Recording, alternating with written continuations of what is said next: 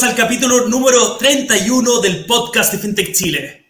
Hoy día nos acompaña la gran zona Sonia Michaca de Tribal, una gran empresa que está eh, transformando el mundo de las finanzas para las pymes a nivel regional y también, bueno, desde su país de origen, desde Estados Unidos, si no me equivoco. Así que eh, Sonia es Regional Manager de Tribal, Regional General Manager para Tribal, o, Tribal, y viene a, a, a, mostrar un poco sobre su historia, sobre todas las cosas que ella nos viene a mostrar sobre su carrera como a través de la, de la industria de pagos, la industria financiera, la industria bancaria. Tiene una gran historia que contarnos hoy día, así que Sonia, te damos una gran, gran bienvenida acá al estudio.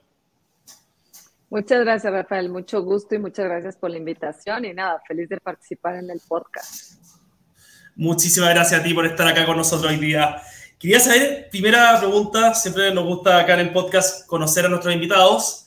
¿Nos podrías contar un poco sobre, un poco sobre cómo ha sido tu carrera? ¿Cómo ha sido la Sonia que salió de la Universidad Autónoma de México, eh, de la carrera de contabilidad y después especializada en finanzas?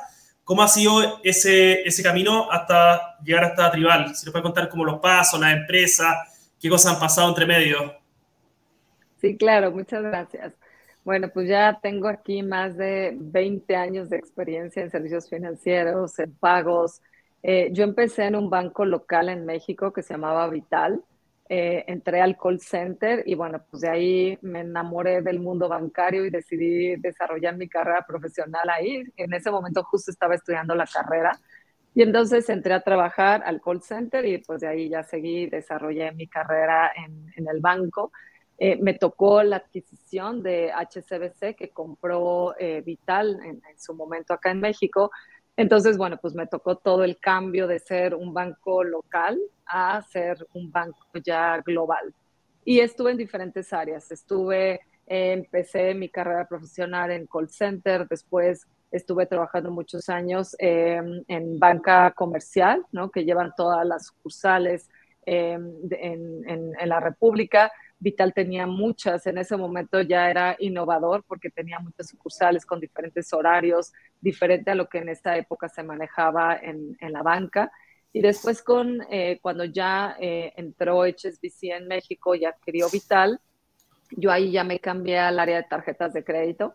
Y también ahí, bueno, pues nos tocó empezar a, innovar. Eh, en esa época fue antes de la crisis, donde tarjetas de crédito se daban a todo mundo. Entonces teníamos la oportunidad de poder desarrollar diferentes estrategias para llegar a diferentes segmentos. Eh, nosotros en esa época, cuando yo era responsable del portafolio de tarjetas de crédito, lanzamos eh, productos donde dábamos de una manera empaquetada. Eh, diferentes productos al cliente y donde tratábamos de buscar la rentabilidad a nivel banco y no a nivel producto. Entonces ahí, bueno, pues nos tocó innovar en, en ese sentido, en entregar productos instantáneos, que eso te hablo hace más de 18 años, ¿no? Hoy pues ya todas las tarjetas virtuales, digitales, todo es inmediato. Bueno, en esa época eso no existía. Entonces innovamos entregando tarjetas instantáneas a clientes en paquetes, donde lo que buscábamos era una rentabilidad eh, completa eh, a nivel cliente y no a nivel eh, producto, innovando en cashback. No, la verdad es que en esa época aprendí mucho en el banco, en diferentes áreas y, en tarjetas de crédito en específico.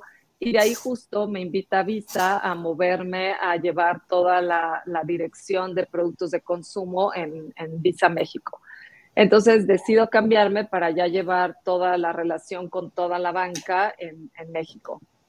Entonces en Visa entré hace eh, 13 años eh, en, el área de producto de consumo y a mí me tocó desarrollar portafolios eh, en el segmento affluent y también en débito de ver cómo podíamos innovar para poder seguir generando mayor uso de tarjetas. Entonces fue una época muy importante porque te hablo de hace 13 años donde las tarjetas de débito no se aceptaban en e-commerce hoy es algo normal y natural, ¿no? Que tú tienes tu tarjeta de débito y compras en e-commerce y más en pandemia, que eso se volvió claro. algo eh, súper eh, incremental en, en, en, uso y muchísimas usuarios que nunca habían usado la tarjeta empezaron a usarla. pero en esa época no se permitía. Entonces eh, nos tocó desarrollar estrategias con la banca de empezar a probar ciertos bienes en ciertos comercios eh, y sobre todo pues, el tema de fraude. ¿No? que desafortunadamente pues México es uno de los países con mayor fraude en el mundo. Entonces a la banca pues le daba un poco de, de recelo el decir voy a abrir ya este producto que todo el mundo compra en e-commerce, pero obviamente con retos que tenían de aceptación. Entonces, temas de implementación desde productos de contactless, que hoy igual a través de la pandemia ya vemos países que cada vez es más común el poder pagar directamente con tu celular, con tu tarjeta. Bueno, hace algunos años se, tuvo que implementar esa estrategia y yo fui responsable en México de poder eh, empezar, tanto del lado emisor como al lado adquirente, a construir pues toda la carretera de contactless. Eh, y finalmente empecé a llevar justo la relación de fintechs. Eh, yo era responsable de, manejar la relación de fintechs en México, de llevar la relación con Big Techs a nivel México y después ya me cambié a un rol regional donde yo era responsable de llevar relación con fintechs a nivel regional. Y entonces ahí pues empezó todo mi acercamiento desde hace muchos años en entender más qué estaba pasando en el mundo fintech, qué estaba pasando con soluciones digitales, eh, con esta necesidad, porque desafortunadamente en toda América Latina el tema de no atender ciertos segmentos pues ha sido eh, algo bastante eh, marcado y a través de las fintechs fue que se empezaron a generar soluciones de B2C, se empezaron a generar soluciones digitales de poder dar acceso a aperturas de cuenta de una manera muy fácil, a poder dar acceso a crédito. Em, yo negocié la, alianza con Rappi cuando Rappi estaba justo diseñando el lanzar tarjetas de débito. O sea que eso fue ya hace muchos años, antes de la pandemia, esto ya se ve, se oye muy lejos y después ya la tarjeta de crédito que, que Rappi ya incluso ahorita pues ya lanzó en muchos mercados en América Latina, ¿no? Y bueno, de ahí pues justo fue todo mi, mi interés de ver esta oportunidad tan grande que hay en diferentes segmentos y que a través de esta nueva industria y este nuevo ecosistema podemos llegar y ofrecer nuevas soluciones, nuevos productos, como de una manera súper ágil, disruptiva, están saliendo nuevos productos y soluciones que, que anteriormente no tenían los usuarios, ¿no? Y bueno, pues de ahí decido justo dar este, este cambio y este salto al, mundo fintech. Y bueno, ya llevo ahorita prácticamente siete meses en, en, Tribal. Eh, y bueno, pues nada, muy contenta y, y ahora sí, siendo responsable de, de, estos retos que se ven muy diferentes desde el otro lado, cuando yo estaba en Visa y trabajaba con, con fintechs, a estar ya de este lado, donde, bueno, ahora sí ya me toca a mí ejecutar, implementar y poder tomar todas estas oportunidades que hay en América Latina. Perfecto. Mira, increíble historia. De hecho, lo tengo comentando en el backstage. Una increíble, como por todo lo, que pasaste. Eh, yo creo que una, claro, ha sido como gran, gran, gran evolución. Y ahí, antes de saltar lo que es tribal, eh, Quería saber un poco si tenías algún mensaje para algunas mujeres que quieran entrar a la industria. Como comenté antes en el backstage, por lo menos en nuestro país representan entre el 15 o 20% de la, de, la, de la fuerza de trabajo y un 9% de las founders. Y si alguna mujer joven está escuchando este podcast, ¿qué les dirías como para poder invitarla a que participe en esta, en esta gran industria? No, yo les diría que definitivamente acá está la oportunidad. Eh, aquí todavía la, diversidad está mucho mayor que, la banca tradicional o que muchas industrias, pero la oportunidad sigue siendo grande. O sea, creo que cada vez más estamos viendo mujeres que están interesadas en tecnología, en desarrollar sus carreras en, en este sentido y les diría, eh, este ecosistema es donde requerimos esa diversidad, el tener eh, ese tipo de opiniones, el poder tener otro tipo de expertise, de background que nos complementen. Entonces yo les diría a las mujeres, este es el momento y estamos justo esperando el desarrollar cada vez más mujeres y que se vuelva cada vez más, más relevante el ecosistema financiero, pero a través de todo este nuevo, pues, toda esta nueva disrupción de, de empresas, ¿no? Excelente, no, muy buen mensaje. Ahí lo, es un tema que nosotros por lo menos acá en, Chile lo trabajamos harto con una comunidad que se llama Women in FinTech, eh, una comunidad que participa en varios cientos de mujeres, así que eh, hacemos eventos y hacemos diferentes actividades. Y ahí es donde quiero pasar a, a, Tribal. Cuéntanos un poco sobre qué es Tribal. Ahí, y si nos puede explicar primero en simple para, para los que no somos expertos. Sí, claro. Mira, Tribal, nosotros somos una plataforma de servicios financieros que ofrecemos diferentes productos. Ofrecemos una tarjeta de crédito que le permita a las empresas poder realizar gastos de la empresa y que ellos puedan asignar eh, a través de ciertas áreas quienes deben de tener una tarjeta, establecer budget, definir cuánto es la línea de crédito que quieren asignar, darles tarjetas a los empleados para que de esa manera puedan tener mejor control de los gastos. Pero también hemos desarrollado otro, otro tipo de productos y soluciones financieras porque sabemos que en América Latina los retos son diferentes y desafortunadamente los gastos eh, o pagos B2B con, entre tarjetas con, con empresas y proveedores no está tan desarrollado. Entonces ahí desarrollamos una solución que se llama Tribal Pay, que le permite a las empresas poder hacer transferencias locales e internacionales usando su línea de crédito.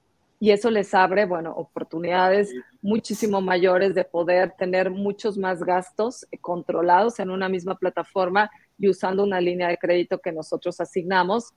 Y de esta manera hemos visto mucho más eficiente para una empresa con una sola plataforma tener acceso a todos los gastos eh, sabemos que también un tema de financiamiento se vuelve importante, entonces recientemente desarrollamos eh, otro producto que es financiamiento a corto plazo para aquellas empresas que requieran tener más tiempo de financiamiento, poder tener eh, esta opción. Y sobre todo tenemos una plataforma, un, un tablero de control donde las empresas pueden dar de manera seguimiento, de manera instantánea, para ver cómo están todos los gastos que se están haciendo, si quieren dar seguimiento puntual por un día, por una área, por una tarjeta, lo pueden hacer. Y de esa manera, por lo que nosotros estamos buscando es poder dar este tipo de plataformas a las empresas y que les ayudemos a poder controlar mejor los gastos y que ellos se enfoquen en el crecimiento. Sabemos que en la pandemia las empresas que más se vieron afectadas, pues justamente fueron las pymes y nosotros es donde estamos llegando con nuestra solución para ayudarles a que sigan creciendo y de esa manera también ayudar a las economías de todos los mercados.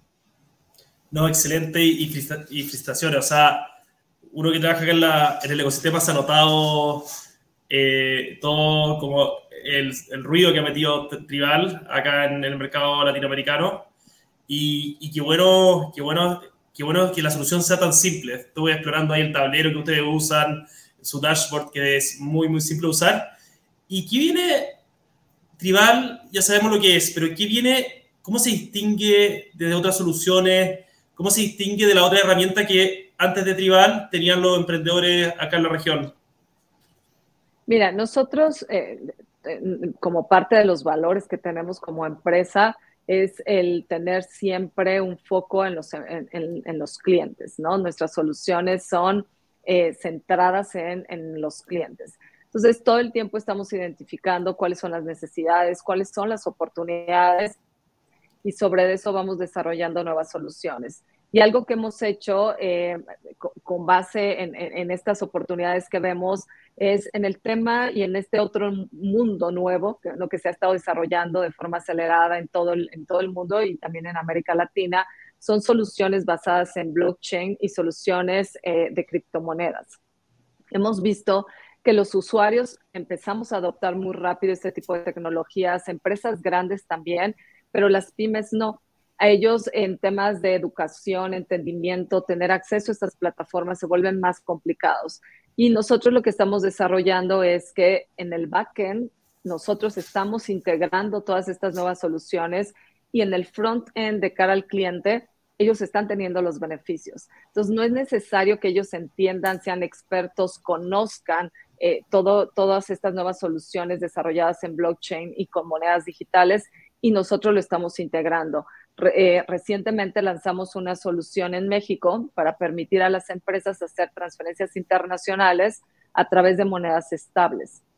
De esta manera, hacemos mucho más conveniente porque hacer este tipo de transferencias con eh, USDC, con monedas estables, hicimos una alianza con Stellar y Bitso y de esta manera somos mucho más rápidos porque una transferencia, si tú lo haces bajo las plataformas internacionales tradicionales, son muchos jugadores y se puede tardar hasta 72 horas en aplicar la transferencia. Y con costos muy altos porque obviamente hay muchos jugadores, ¿no? Al hacer transferencias internacionales eh, ahorita permitiendo a nuestras empresas que desde México a Estados Unidos puedan hacer transferencias con eh, USDC, hacemos que la transferencia se aplique en menos de cinco segundos y con costos muchísimo menores.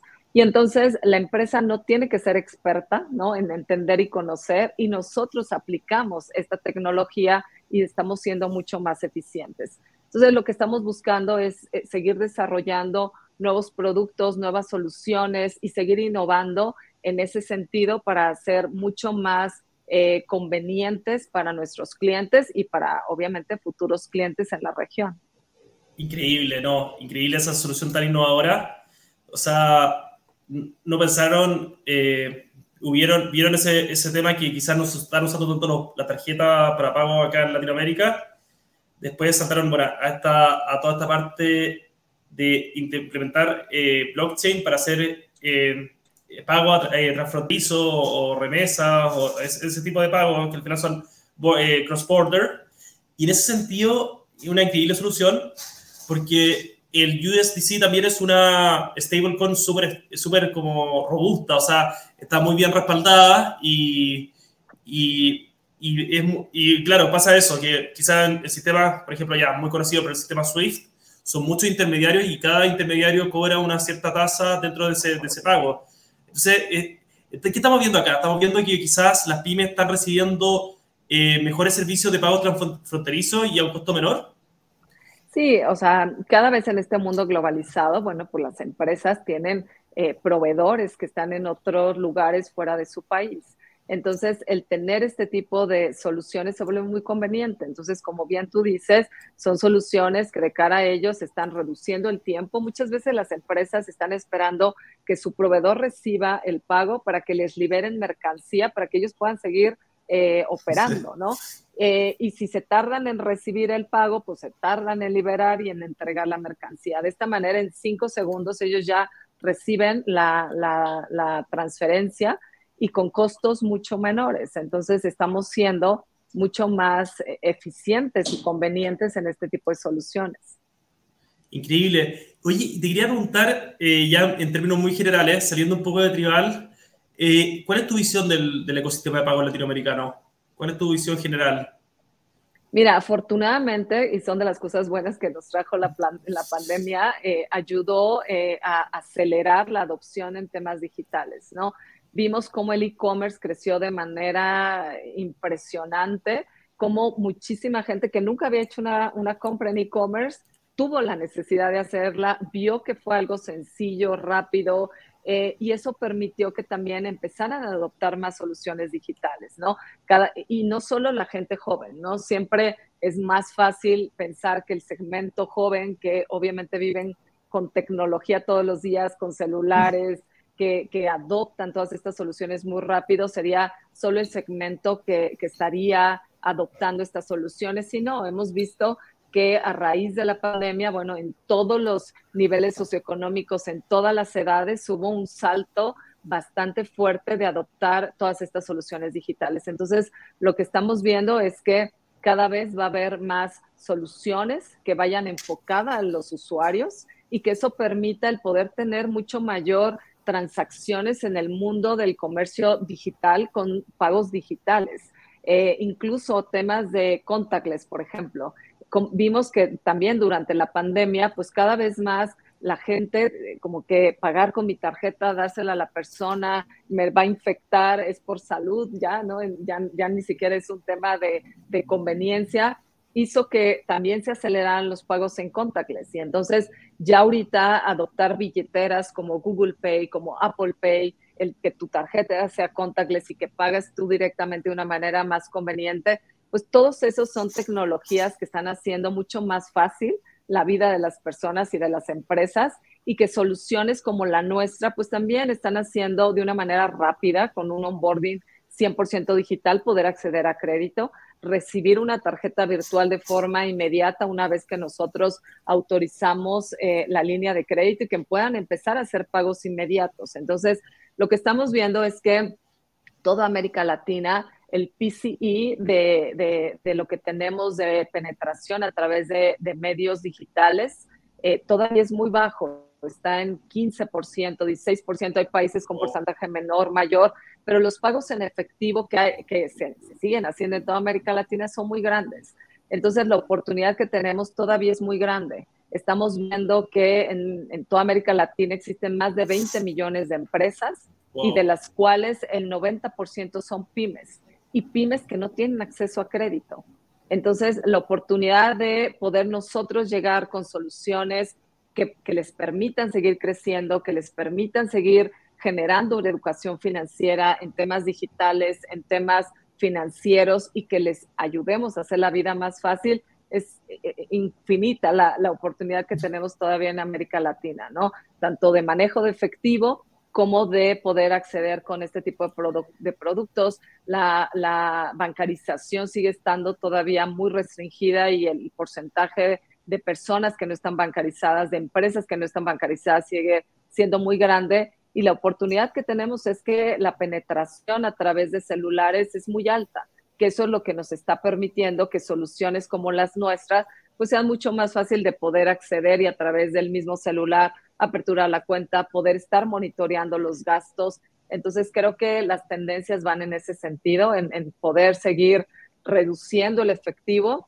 y el poder seguir bancarizando más personas y empresas en toda América Latina.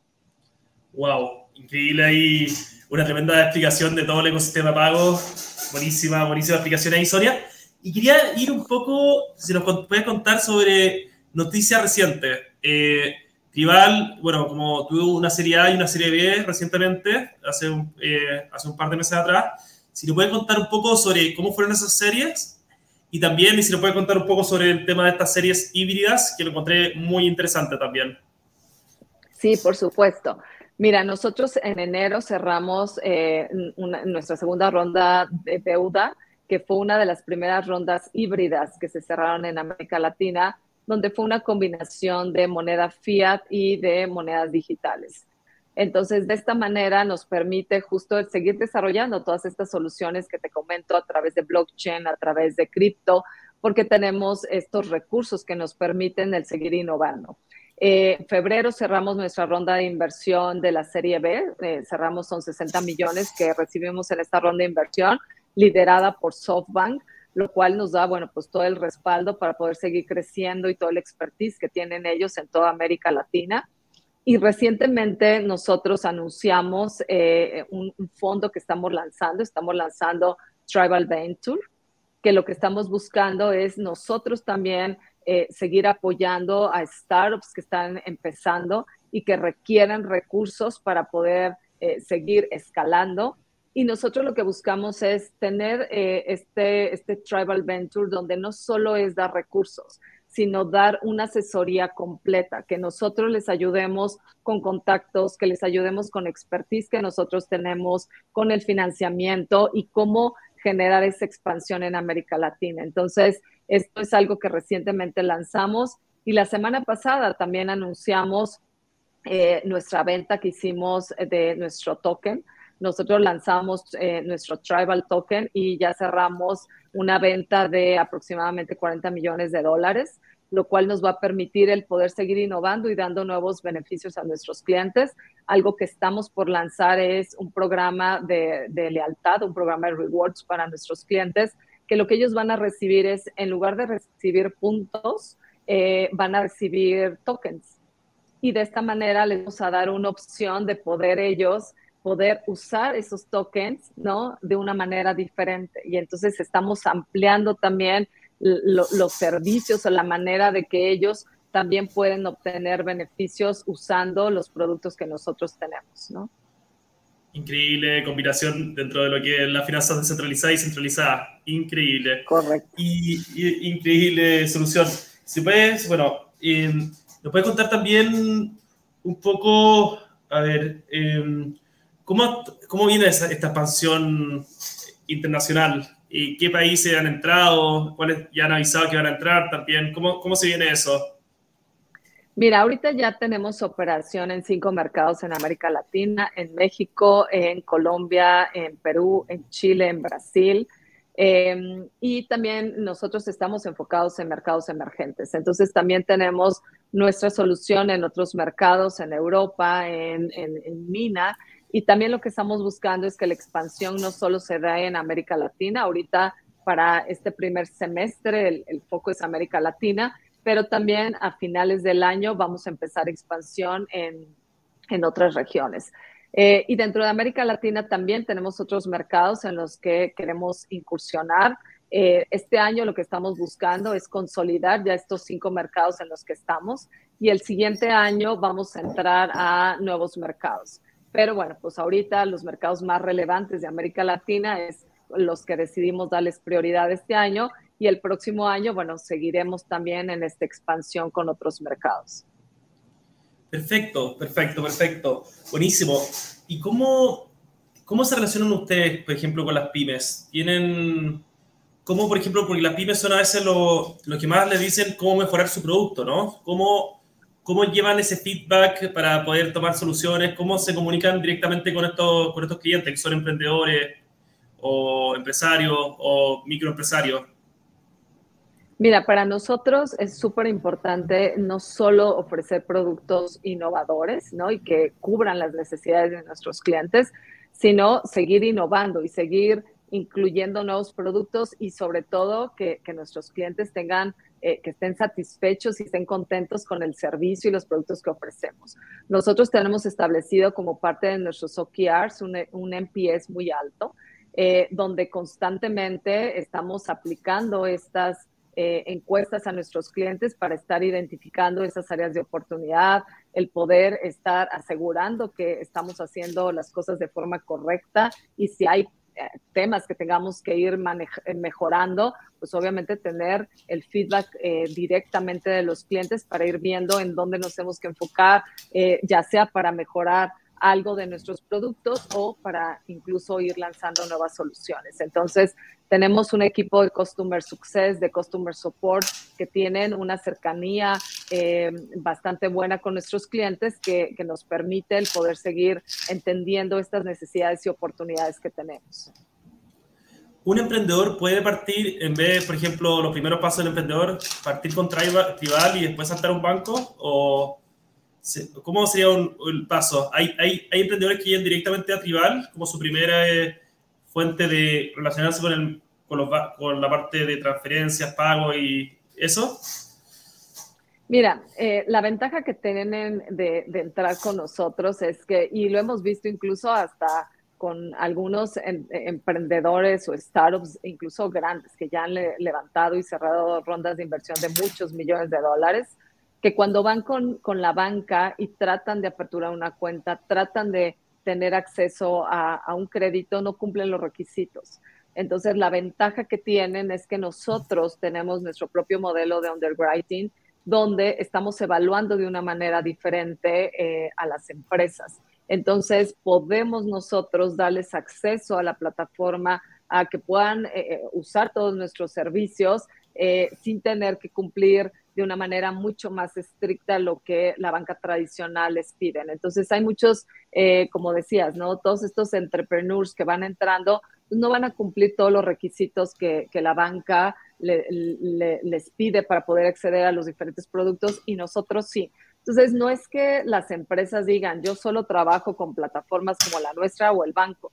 Al final se complementan y estamos viendo hoy empresas grandes, eh, incluso startups, eh, que, que ellos sí tienen acceso a crédito y que usan nuestra plataforma y también usan productos tradicionales. Entonces es un tema de cómo complementar los diferentes productos que estamos ofreciendo. Al final, quien va a ganar son los consumidores, son las empresas. Tienen más opciones para que ellos puedan elegir qué es lo que más les conviene a ellos entre los productos que ya hoy ofrece la banca, como todas las nuevas soluciones que nosotros tenemos y complementar su operación a través de, estos dos mundos, por así decirlo. No, increíble. Y ahí viene mi pregunta, ¿cuál es la diferencia? Obviamente dentro de lo que se puede contar, acá no le voy a contar la receta de la Coca-Cola, pero para entender en términos generales, eh, ¿cómo se diferencia una evaluación de riesgo de un banco? ¿Por qué es tan difícil a veces para los emprendedores tomar? ¿Y cómo Tribal viene a solucionar eso? ¿Qué datos toman? ¿Qué fuentes usan en términos generales? ¿Por qué, ¿Y de qué manera lo hacen para hacerlo más eficiente y más rápido? Pues mira, como te decía, uno, nosotros tenemos nuestro propio modelo de underwriting que está basado en inteligencia artificial. Entonces, eso nos permite seguir aprendiendo y adaptando el modelo con el mismo comportamiento de nuestros clientes. Por otro lado, lo que buscamos siempre es tener data alternativa de crédito que también nos permita el poder evaluar de una manera diferente a, las empresas y en cada uno de los mercados vamos viendo qué tipo de información está disponible en el, mercado que de una manera digital nos ayude a ser mucho más eficiente. Entonces, te diría, esos serían como los temas principales de, de por qué nosotros sí podemos dar crédito a una empresa que quizá eh, la banca no, le daría el crédito, ¿no? Porque lo estamos evaluando de una manera diferente. Wow, no, buenísimo. Y qué buenísimo que eso suceda. Y ahí me quiero ir a, otro lado, Sonia. Eh, bueno, yo, bueno, somos FinTech Chile, representamos a la, a, la, FinTech en Chile. Hay muchas FinTech en Chile cuando parte su proceso de regionalización. Dentro de los top 3 siempre está México. Dicen, es un mercado increíble.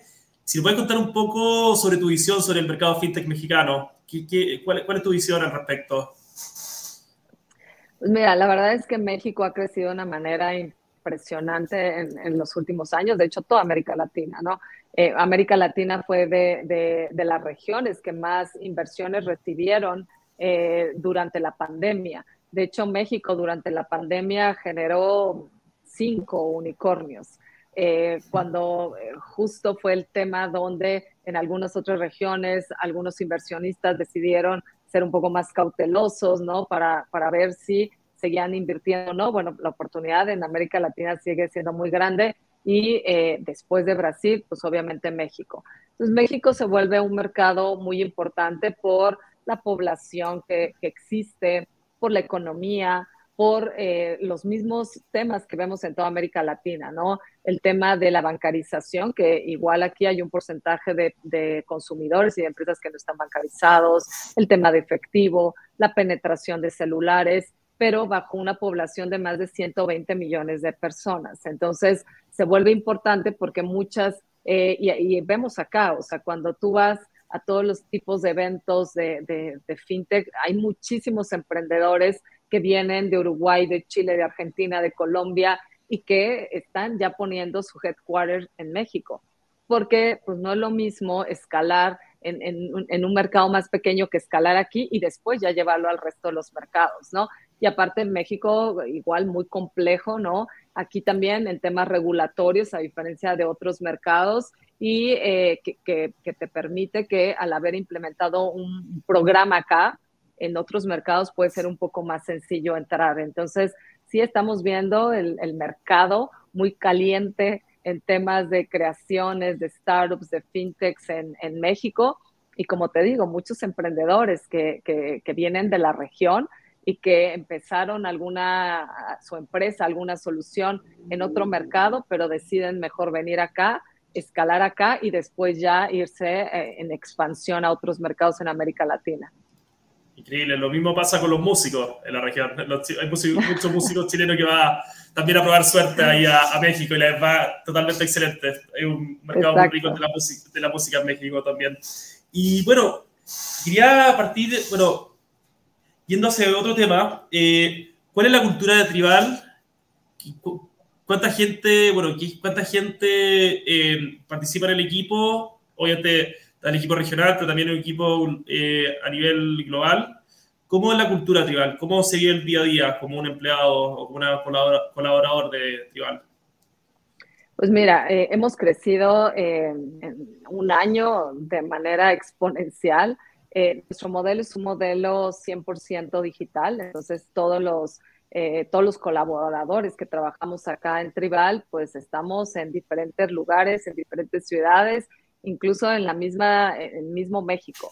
Eh, tenemos el 60% aproximadamente que está en la Ciudad de México, pero tenemos un porcentaje importante en Guadalajara, en Monterrey o incluso en otras eh, ciudades.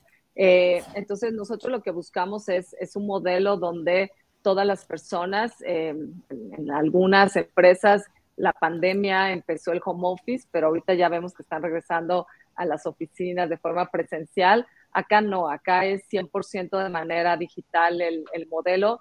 Todos pueden trabajar desde el lugar donde se sientan mucho más cómodos. Para nosotros al final el tema son los resultados, el ver cómo vamos a seguir creciendo, cómo vamos a seguir expandiéndonos en, en toda América Latina y en otras regiones. Entonces es una cultura donde buscamos una diversidad importante de todo tipo, ¿no? La diversidad se busca en, en, temas de género, en temas de edades, en temas de background, porque también aquí tenemos una combinación súper interesante de personas que vienen del mundo corporativo tradicional, pero también una combinación muy interesante de empresas que de, de personas que vienen de empresas digitales, de startups y que generan esta disrupción con la experiencia. Entonces, lo que buscamos justo es tener esta diversidad, el buscar que, que, como te decía, como parte de nuestros valores es el buscar siempre desarrollar soluciones que vayan enfocadas al consumidor pero sobre todo lo que buscamos es tener al equipo que esté engaged, que esté contento trabajando con nosotros. Para nosotros es súper importante que en esta, en esta cultura donde todo es digital, bueno, generar ese engagement y, esa, e, ese ownership de todas las personas que colaboramos aquí para poder construir y que juntos sigamos creciendo esta empresa. Increíble y van, van para arriba, o sea, se ve una empresa queda muy robusta y con, con, un muy buen norte. Y ahí, Sonia, eh, siempre ahora cuando estamos en esta etapa del, del, podcast nos gusta enviar invitaciones a todo el ecosistema, nos gusta eh, enviar invitaciones a, todos los stakeholders y personas, eh, organizaciones que te gustaría invitar a través del podcast, quizá colaborar, a ser cliente de Tribal, a, bueno, mencionaste el tema de los ventures, y se puede, o a trabajar en Tribal, cuéntanos un poco ¿Cuáles serían tus invitaciones para, para el ecosistema? Claro, creo que va en diferentes sentidos, ¿no? Uno, eh, nosotros en Chile ya estamos disponibles, entonces, bueno, pues simplemente eh, que, que, nosotros tenemos la solución ya en el mercado, eh, tenemos equipo en el mercado para que todas aquellas empresas que estén interesadas en entender, en conocer más, bueno, pues nosotros felices de poder acercarnos y poder llevar nuestra plataforma a todas estas empresas, a todas estas pymes, a todas eh, startups que están empezando, ¿no? Como te decía, lanzamos Tribal Ventures y bueno, pues es otro producto que también nosotros podemos ofrecer. Em, seguimos creciendo, entonces también cualquier persona que esté interesada en poder colaborar con nosotros, eh, también tenemos, estamos muy activos en LinkedIn, con todas las diferentes vacantes que están disponibles en todos los diferentes mercados, eh, nuestra solución, tenemos diferentes canales también para poder llegar a, a todas las diferentes empresas que estén interesadas en nuestra plataforma. Y pues nada, simplemente a decirles, estamos nosotros ya presentes en Chile, felices de poder seguir creciendo y expandiéndonos. Y bueno, pues tanto a las empresas que estén interesadas como o cualquier eh, persona que esté interesada en colaborar con nosotros, pues bueno, nada, felices de, de poder seguir creciendo en Chile.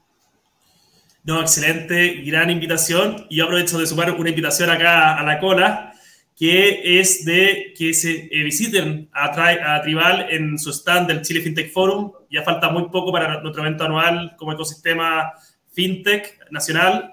Así que para la gente que quiere conectar con Tribal también puede hacerlo a través de este gran evento. Así que ya vamos terminando, Sonia. Te agradezco muchísimo todo este tiempo que pasamos acá compartiendo, hablando y, soñando un poco sobre este, este ecosistema fintech para toda, la, para toda la región y también mostrarnos Tribal, que es una fintech muy, muy interesante. Así que te agradezco muchísimo por haber estado hoy día con nosotros. No, al contrario, Rafael, te agradezco muchísimo la invitación. Feliz de haber participado en el, en el podcast y felices de, que vamos a ser parte también ahora de este gran evento en FinTech Chile. Así que ya los esperamos.